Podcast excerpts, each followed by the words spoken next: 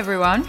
I've returned to Pimlico actually uh, today at live racing again after, of course, trying to recover from a terrific Preakness week. And we all know that early voting delivered owner Seth Klarman a second Preakness victory on his birthday. Quite the birthday gift. As well as trainer Chad Brown, who of course sent out cloud computing in 2017 on a similar trajectory, Wood Memorial, into the Preakness with success. It was the first Preakness victory for 2017 champion jockey Jose Ortiz, and I got the chance to catch up with him. I started off by asking him what the few days directly after his first Preakness victory have been like for him. It has been great. Uh, finally, all sinking in, you know. Um, just happy, happy for for the team, for Chad, for Seth, and all the guys back in the barn. They was they were extremely happy Sunday morning when we got back. You know, and uh, you know that's that's what we work for. You know, uh, win those kind of races and ride those kind of horses and bring joy to the barns. You know, then people works very hard and uh, they deserve that uh, and, and more. You know, they very good guys at the bar. Yeah, Chad highlighted that as well. What kind of strength in terms of his team he has. now, if we go back to Saturday, right after the Preakness, you were very emotional. Uh, would you be able to put into words what you were feeling right there at that moment aboard early voting? Well, just uh, the picture that I got, uh, me crying uh, close to the to the finish line. That's when uh, I saw my kids and my wife uh, on the on, at the track, you know, and they were so happy that you know I couldn't hold back. You know, it was it was so cute and precious moment, you know, and uh, you know, right passing the wire, got emotional because you know it's it's a dream come true for me, and uh, it just worked very hard. Been riding for 10 years now, and uh, I have always worked very hard. And, you know, to get uh, to reach your goals, it's, it's nice and it's emotional, you know. It's, that's what you work for. And when you finally get it, it, it gets to you, you know. It's, it's very rewarding. It's nice. It was a very beautiful moment. So just before you hit the wire and, and you knew you were going to win, what goes through your mind then? I mean, I'm not a jockey, I was just an exercise rider, so I can't imagine that moment that you kind of know you've got it, right? And and you know it's going to happen. What were you thinking then? Uh, you know, it takes a while to to, to sink in, like uh, three seconds or five seconds, you know. And uh, no, I was just very happy, like I said before, and emotional. It was what, that's what I, we work for, and just feel, you know, just feel like I was on top of the world. You know, the Preakness is a great race to win, and uh, I mean, I'm just delighted that that that we we were able to win it, to win it, and we really like the horse. It's in, it's a nice horse, and we knew we were going with a fresh horse, and we were very confident that he was gonna run a big race. But winning the race is a whole different story. So we we, we, we were all very happy, very happy for the team. Yeah, we'll, we'll talk about his career and, of course, how you've developed this horse and how you know him so well in, in two seconds. I just want you to perhaps talk us through the race where you're on a horse that has a lot of gate speed, you broke on top. We could see you kind of looking to your side at the beginning? Is that to see if Armagnac was coming or to just kind of get a scope of how the race was unfolding? Yeah, I knew Armagnac was going to go into the lead. Uh, I didn't want to get on a speed duel with him. Um, but I make sure my horse broke good. He got a lot of speed, like you say. And I was looking for make him use his speed to go in front of me and then I was gonna be able to sit next to him on the outside, and that's what I did. I was just looking for him, and when I see that he was sending to the lead, I say, okay, perfect. Now I'm gonna take back and go outside of him, and and that's what I did. Passing the 5A pole, I was sitting a lot of horse. Uh, passing the 3A pole, same thing. You, you you could see me looking around. I was looking where the other horses that I like were. Uh, I was looking for Secret Oath. I was looking for Epicenter, which I couldn't see. So I figured he was inside behind horses.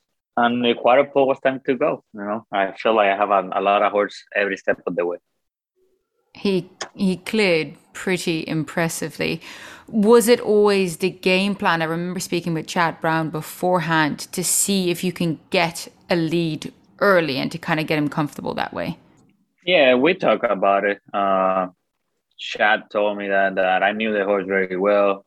Won't take anything away from him. If he's on the lead and you feel comfortable there, great.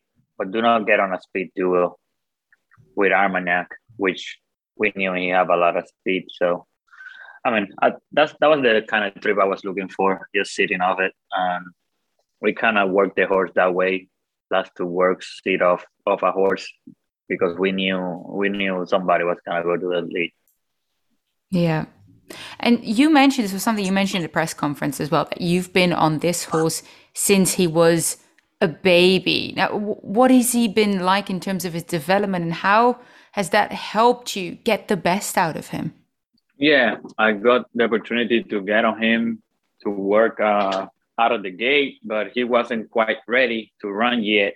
And, you know, it was very fast, but, you know, he wasn't ready. He got tired, but I really like his ability. Like, I knew he would develop nicely. And when I get back, Chad told me that he should be a nice horse uh, later on, going longer and that's what happened. Yeah, he was a very nice horse, um, but we liked him from from from the first time I got on him. I liked him. He had a lot of attitude. He was very green, but he could run, and I liked him a lot. So, what can I tell you?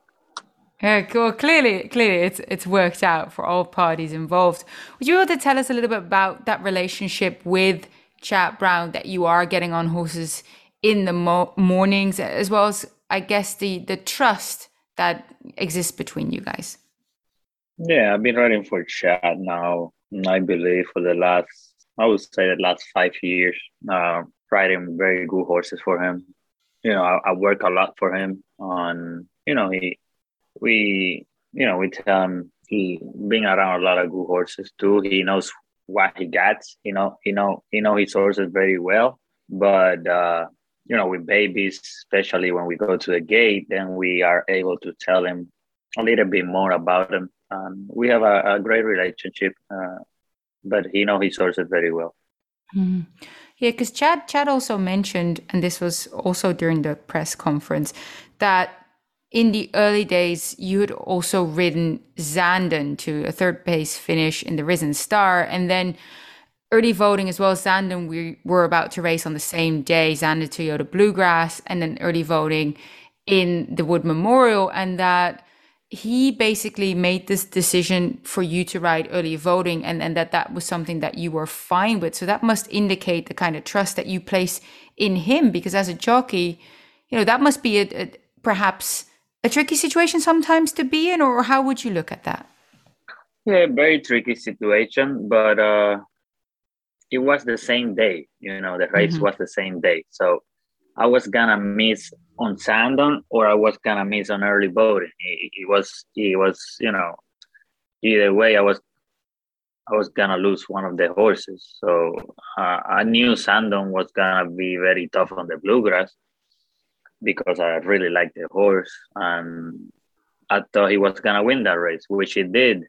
But like I said before, I mean, I only can be at one place at a time. And Chad decided that I was gonna be riding a Libori on the Wood Memorial. So, I mean, I, I, I don't complain because uh, it's at the end of the day, he he is the trainer and he he he make those kind of decisions with the owner who they want or who should be on the horse and i don't know i don't know why he decided to me to go to the wood but i wasn't gonna i wasn't gonna be mad either way if he would have let me to ride Zandon and somebody else get on early voting. Uh, I mean, that's what he decided. I'd go. I trust him, like you say. You know, he he know his horses, and uh, uh, he felt like he should be here. And I had a very good day too in New York that day. Zandon won. Uh, I feel happy for for him and uh, and the owner Jeff Um, and Flavien is a great rider and give it a great ride. The Derby too. I think he, he, he run very good on the Derby and he will be a player on the three year old division down the lane. You know, It's a very nice horse. Yeah, Chad certainly has a couple of very talented individuals in his barn, as we've come to expect from him. And I think he also highlighted that he wanted to keep that relationship between you and early voting intact, that he thought you suited the horse very well, whereas Sanders had a couple of different jockeys. Now, in addition, aside from that kind of playing out, you also, in a way, had a choice to make for the Preakness because you were also associated with simplification, as you did win the Fountain of Youth on him for trainer Antonio Sano. I'm assuming, knowing that you've known early voting for so long, that was perhaps an easier decision, or what went into that? Because was he from an outside point of view, like me or other handicappers? you kind of tried to read into it thinking, well, I guess he must think that early voting was the one to go with. Yeah, it was a little, yeah, not easy because uh, I think the horse run a very, very good race on the Derby. But I really, really like early voting and he run very, very fast on Ragozins on the Wood Memorial. So that would tell you that he was gonna be a big time player on the Preakness. He was gonna be very tough with the rest.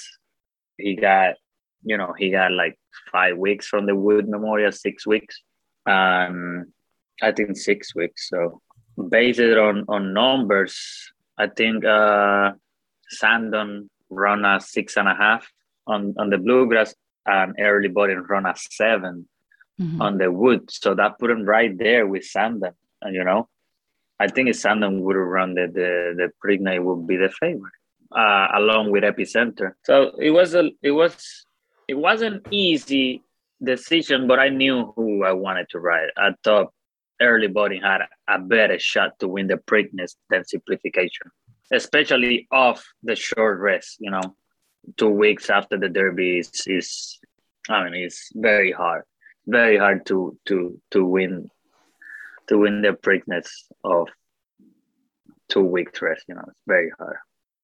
I guess it early voting's campaign also resembled that of cloud computing, which was the same kind of timeline going from the Wood Memorial into the Preakness with success for the exact same connection. So you mentioned the, the sheets. Do you look at them a lot when it comes to riding horses and making decisions?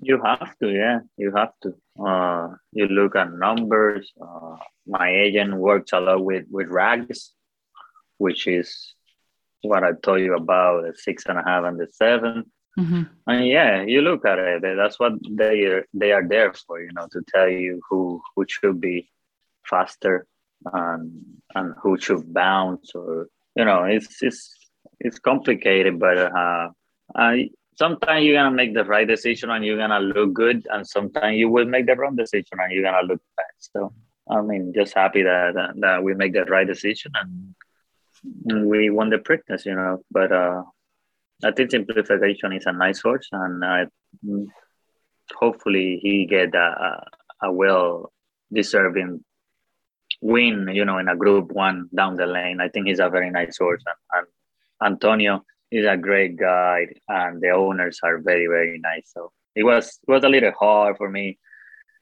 to take off because you know Antonio is a very nice person and, uh, mm.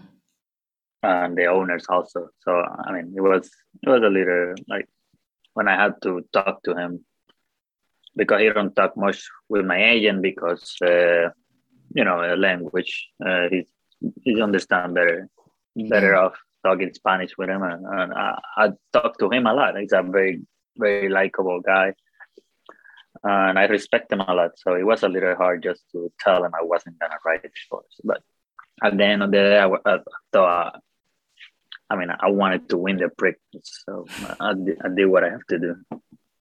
Yeah, and you did win the Preakness. Yeah. You yeah. had actually quite a few successful days in Baltimore. You had Pizza Bianca, you guided her to a Hilltop Stakes win, as well as a win in the Gallorette Stakes on technical analysis for Chad Brown as well.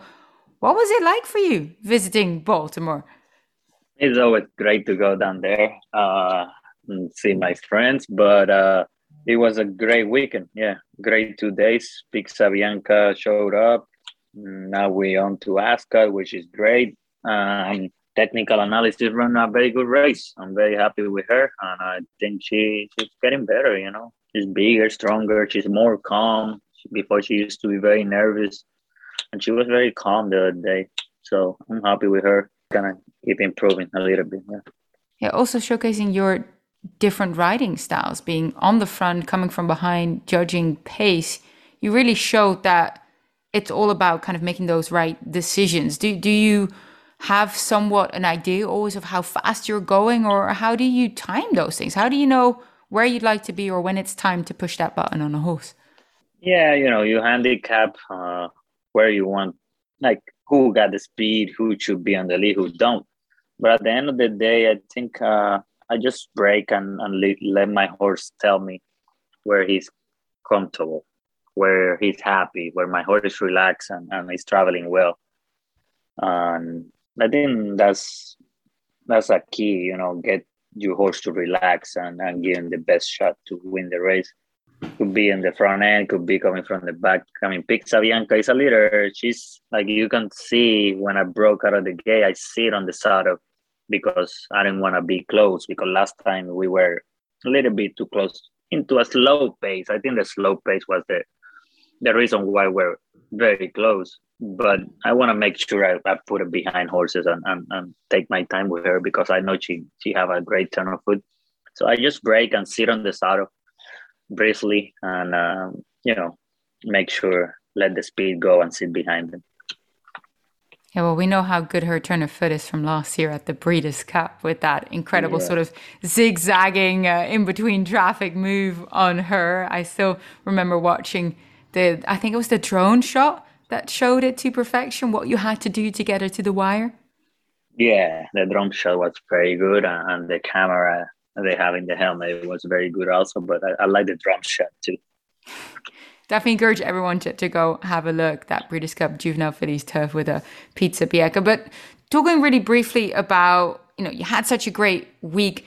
Did you do anything to celebrate? Because I do believe that I saw on social media that you were on horses again in the morning in New York the next day.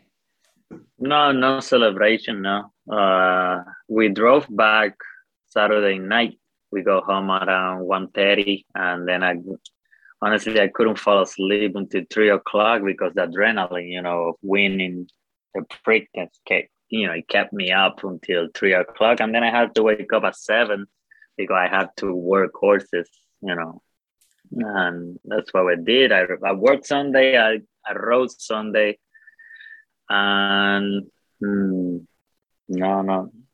Uh, for, then I went dinner with, with, with my family. That's what we did. No, no celebration, no big celebration. No.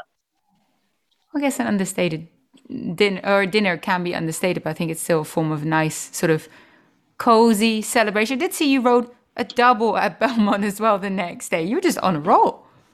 Yeah, we we trying to to get rolling. You know, it's a good uh, good time to to get hot. A lot of big races coming up, so uh, we are very happy with the year that we have him. But you know, obviously we want to to keep uh, going up in the standings and be at the end of the year be on the conversation for for the Eclipse Award. That's for sure. Absolutely, and I do believe that they're looking at not going to the Belmont with early voting, but perhaps targeting the Travers Stakes. Am I correct yeah. in saying so? Yeah, he said uh, the press conference that definitely no Belmont. and uh, the target, the, the main goal will be the Travers, but he, of course, he's gonna have to run uh, before that somewhere. So we don't know exactly where he's gonna run next time, but uh, obviously, main goal should be the Travers. Yeah, giving him just a little bit more time in between races, and perhaps also is it the distance that suits him a touch better than going longer in the Belmont? You know, it's like I say again, the the short race very hard. I mean, my horse, the horse, early voting only got four races, and you know he chipped down to Baltimore. He run the race of his life, and, and after that he was very tired. He chipped the next morning. I don't see a reason why we run him back in the Belmonts now. I think Chad he is make the right call on not running on the Derby, and I think it gonna do the right call on not running him in the Belmont. You know, it's just the timing is not right. I don't know. The distance might be fine, but the timing just nah. I, I would pass too. Yeah. And before I let you go, because I'm sure you got plenty of other places to be, but chatting with me, uh, you mentioned Pizza Bianca going perhaps to, to Royal Ascot next. I know you've ridden around the world yourself. Uh, any chance that you're going to go with her, or do you have any international plans coming up shortly? Yeah, yeah, uh, definitely, definitely planning on going to Ascot uh, to ride her. Um, that should be a lot of fun. Yeah. I wish you the best of luck. It's an amazing meeting, and uh, of course, if you do well, do you believe it's Coronation Stakes she's going into? You might, you know, get the chance to see some royalty as well. Yeah, Royal Ascot. I've been, I was there once, and it's beautiful. Uh, I would love to be back.